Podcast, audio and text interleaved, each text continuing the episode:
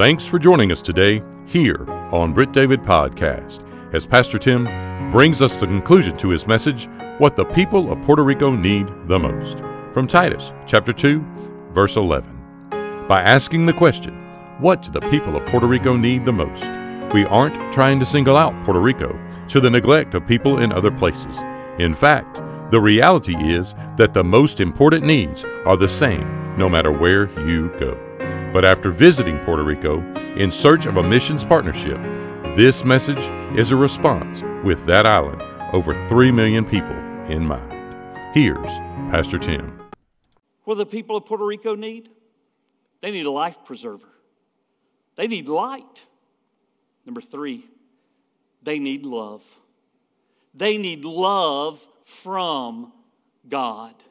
Now, everywhere that we went, people were kind, they were wonderful, they were hospitable. but take it with a grain of salt a little bit. I was on a date this week, you know, so to speak. NAMB took me on a date to show me the best of the people, the best of the surroundings, the best of the opportunities, the best of their work. Those are the things that I got to see. One of the places that they took us was the second largest city. It's on the southern coast. It's a city named Ponce. I, they, they reminded me of people who are from Texas because their saying was Ponce is Ponce, everything else is parking. You know, everything else on the island's there for them. So, so I would kind of test it. We'd go to different places and I'd say, Yeah, we just went down to Ponce. I said, What do they say? Ponce is Ponce? And they'd say, and the rest is parking. yeah, every, everywhere that, the, that we went there in Ponce, it was just kind of a unique city. But where we went there was what I expected when we went. In Ponce, we went to the inner city of that place. In fact, the, the director of the North American Mission Board's Ministry Center that's there in Ponce said, This is the real Ponce. This is not visitors. This is not tourism. This is not like being on a date. This is what life is really like.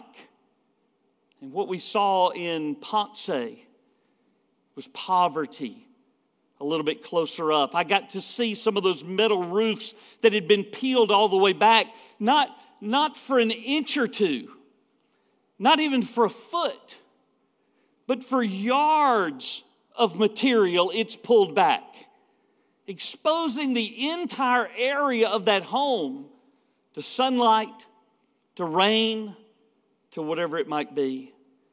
Houses that are filled with mold, houses with crumbling foundations. And then you begin to see the social problems that come along with poverty such as crime and drug abuse. It reminded me of Jesus saying, Because lawlessness will abound, the love of many will grow cold. In the midst of a place that's filled with poverty and crime and destruction, and to use Jesus' word, lawlessness, you find that the love of many does indeed grow cold. They're not as hospitable all of a sudden. They're not quite as friendly all of a sudden. Because now, there, I'm not a tourist bringing in my American dollars. I'm an intrusion. I'm a nuisance. I'm a reminder to them of so many people that have promised help that have never come through and delivered. That leads me then to this third occurrence of epiphanio, phaino. It's in the book of Titus. If you held your place there, it'd be easy for you to go find. But this time, let's go to chapter 3. Titus chapter number 3. This, this occurrence is found in verse number 4. But I want you to be able to understand it in context. So I want to pick up my reading in verse number 3 and I to read all the way down through verse 7. All right, you following along with me? Here we go. For we ourselves were also once foolish, disobedient, deceived, serving various lusts and pleasures, living in malice and envy, hateful and hating one another. But when the kindness and the love of God our Savior toward man appeared, not by works of righteousness which we have done, but according to his mercy he saved us through the washing of regeneration and renewing of the Holy Spirit, whom He poured out on us abundantly through Jesus Christ our Savior, that having been justified by His grace, we should become heirs according to the hope of eternal life. Man, what a beautiful passage. Our word was there in, at the end of verse number four where he says, But when the kindness and the love of God our Savior toward man epiphainode, when it appeared. So, what do the people in Puerto Rico need? They need kindness.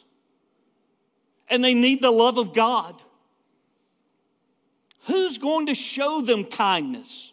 We are. Who's going to show them the love of God? We are. Uh, again, if, if I go back to the book of Romans, it makes me think of chapter number two and verse number four, where the Bible says, The goodness of God leads you to repentance. See, sometimes we have the idea that if we present the gospel, then, then, then really what we need to hammer on is the punishment part. You know, is that a real part? Yes. Does that need to be discussed? Yes. But you, I mean, Hadn't you ever heard the, you, you catch more flies with honey than with vinegar? I don't know who wants to catch flies. I don't want to catch flies, but I want to win souls. And I know that I can do that better with honey than I can with vinegar. If God Himself uses His own goodness to bring people to repentance, then I should be a conduit of His goodness. We should show kindness. We should show this love that has appeared to them. I can tell you for sure that is what the people of Puerto Rico need is love and kindness from God and from his people. Let me show you the fourth occurrence. You've already seen it. Go back. Maybe you look across the page. Maybe you have to turn your page. Titus chapter number two. We come full circle right to where we were at the beginning today. Verse number 11 For the grace of God that brings salvation has appeared to all men. Now, here's the truth. If you go back through those notes and go back through all those things that we've said today, we can throw them a lifeline if we want to we can shine the light of Jesus and the gospel on them that they may be able to see and to see clearly if we want to. I can show them kindness and I can show them the love of God if I want to. But now I come to a use of this word and I come to a need that they have that I cannot reproduce, that I can't provide for them. What do they need? They need life from God. They need life. They need life itself from the Lord. I can't give that to them. They are dead in their sins and their trespasses, and no matter how badly I might want them to be saved, I can't save them. But God can. On the drive down to Ponce, that was a, that was a long drive. So, on those drives, I would follow along on my GPS and just kind of look at where we are, where we're going, even not knowing that particular area. So, as we approach Ponce, the Caribbean Sea is on the south of the island. And so I can look out into that Caribbean Sea, and way off, I can see a, a little tiny island. And I just thought, huh, I wonder what that is, you know? I'm sitting on a bus. what else am I going to do? So I begin to look up this little island that's sitting off the coast. It's Isla de Caja de Muertos. Caja de Mortas is a dead box. It's Coffin Island. It reminded me of the people who live not on that island. Nobody lives on that island. I mean, why else would they name it that, right? But it reminds me of people that live in Puerto Rico.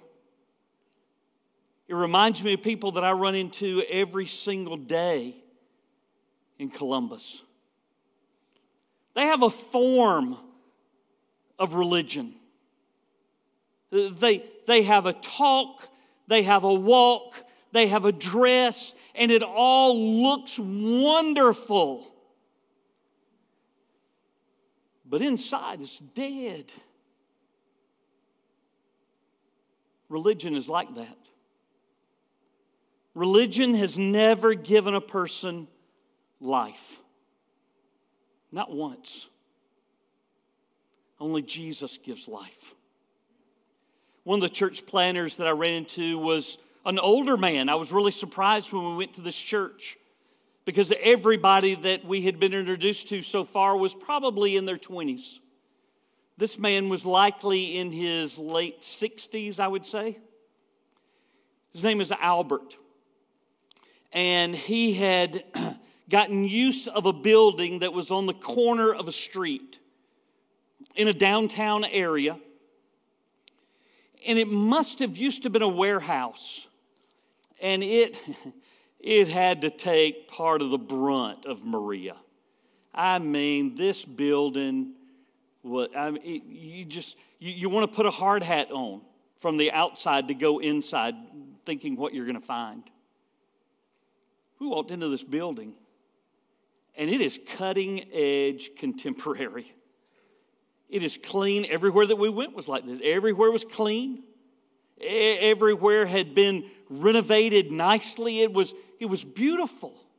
In fact, they had, they had lighting that was in this particular building like I have never even seen here in the States. It was incredible what they had. But as we got to talking, Albert finally said, Excuse the sound of the generators. We could hear this hum that was in the background all the time. They don't have any power. They don't have any running water. It, I mean, it's beautiful, but there's no power. It looks nice on the outside, on the inside, but there's no life. What they need is life from the Lord. The people are like little walking coffins. And yet, the grace of God that brings salvation has appeared to all men. It's available, and it's up to somebody to take it. Now, so Tim, are you saying that we're about to go to Puerto Rico and have a partnership? I don't know. I know this. I know that there's a door of opportunity there, a door of opportunity that's wide and that's available, a door of opportunity that is a genuine need. Is that the door that God wants us to go through? I'm not, I'm not sure of that yet. I mean, NAMB told me it is, but God hadn't told us that yet. But He's going to work through people like you. He's going to work through some opportunities that we have that are right here local to let us know whether or not that's the door of opportunity that we need to go through. This is what I'm asking you today. Would you commit today that if God opens the door of opportunity and you are able to go, that you say, Yes, God, I will go? You don't have to raise your hand. You don't have to even tell me. But you need to tell the Lord today God, if you'll open up that opportunity to go to Puerto Rico, I'm going to go. Are you there? I'm there. I'll just go ahead and tell you that that's where I am. God opens up the door of opportunity, then I'll go. God's already opened the door of opportunity for us. Not in Puerto Rico, you don't have to get on a plane. About a three hour drive from here is Habersham County, where Puerto Ricans, Mexicans, Guatemalans, all sorts of Latin American peoples have gathered. And they need a church. They need one. Have people that say that they want to be a part of that. We need to put our money where our mouth is. We need to put our hands where our mouth is. We need to put our feet where our mouth is. I want you to be able to say today, this summer, when that trip to Habersham County comes open, I hadn't been these last three years, but I'm going this year. Or I've been some during these last three years, and I'm going again. I want you to be able to make that kind of commitment before the Lord. So the people in Habersham need the exact same thing that people in Puerto Rico need. They need a life preserver. They need love. They need life. They need all of those things. They need light. And it's just up the road. You tell you a harder truth? You don't have to drive three hours. You don't even have to drive three minutes. There are pockets of people all around this neighborhood that need the gospel. I don't know if it bothers you the way that it bothers me, but a dry baptistry is awful. As much as I love every Sunday that we're able to open the service up with baptism, I'm as distraught that there are Sundays like today when we didn't. It's not for lack of opportunity. If you'll forgive me for saying it, it's for lack of trying.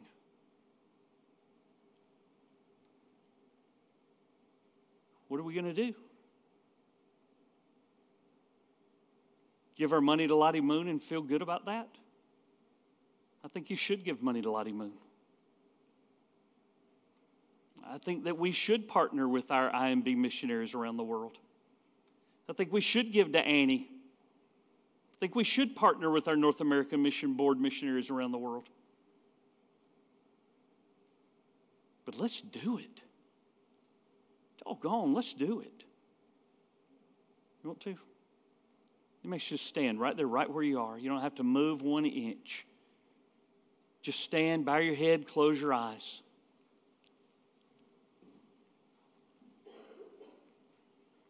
And you can get as specific as you want to, but here's your prayer Dear God, whatever missionary opportunity is afforded to me, I will go. Can you say that to him today?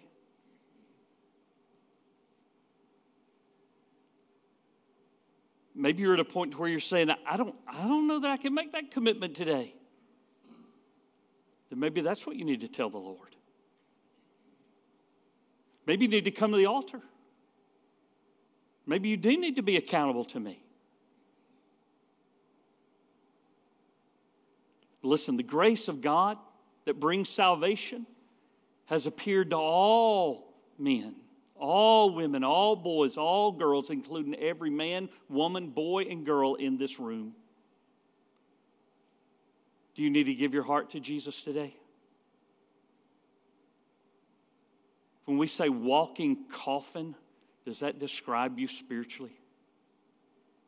Why don't you come and say, Tim, tired of playing. I want to give my heart to Jesus. Maybe you need to plant your life in our church. I do know this the Holy Spirit of God can tell you better than I can tell you. So, Holy Spirit, I pray that you would indeed lead us in these moments to do, to say, to commit, however it is that you're leading us individually. And Savior, please, please keep saving people there and people here for your glory, for our good. In Jesus' name I pray. Amen. Pastor Tim thanks you for joining us here today on Britt David Podcast, and he would like to invite you to check out our past messages here in our podcast library. Pastor Tim would love to connect and share with you about a personal relationship with Jesus Christ and how you can know that you know that Jesus is your Savior and Lord. That address is church office at brittdavid.org. We are located at 2801 West Britt David Road, Columbus, Georgia 31909. Thanks again for joining us here on Britt David Podcast.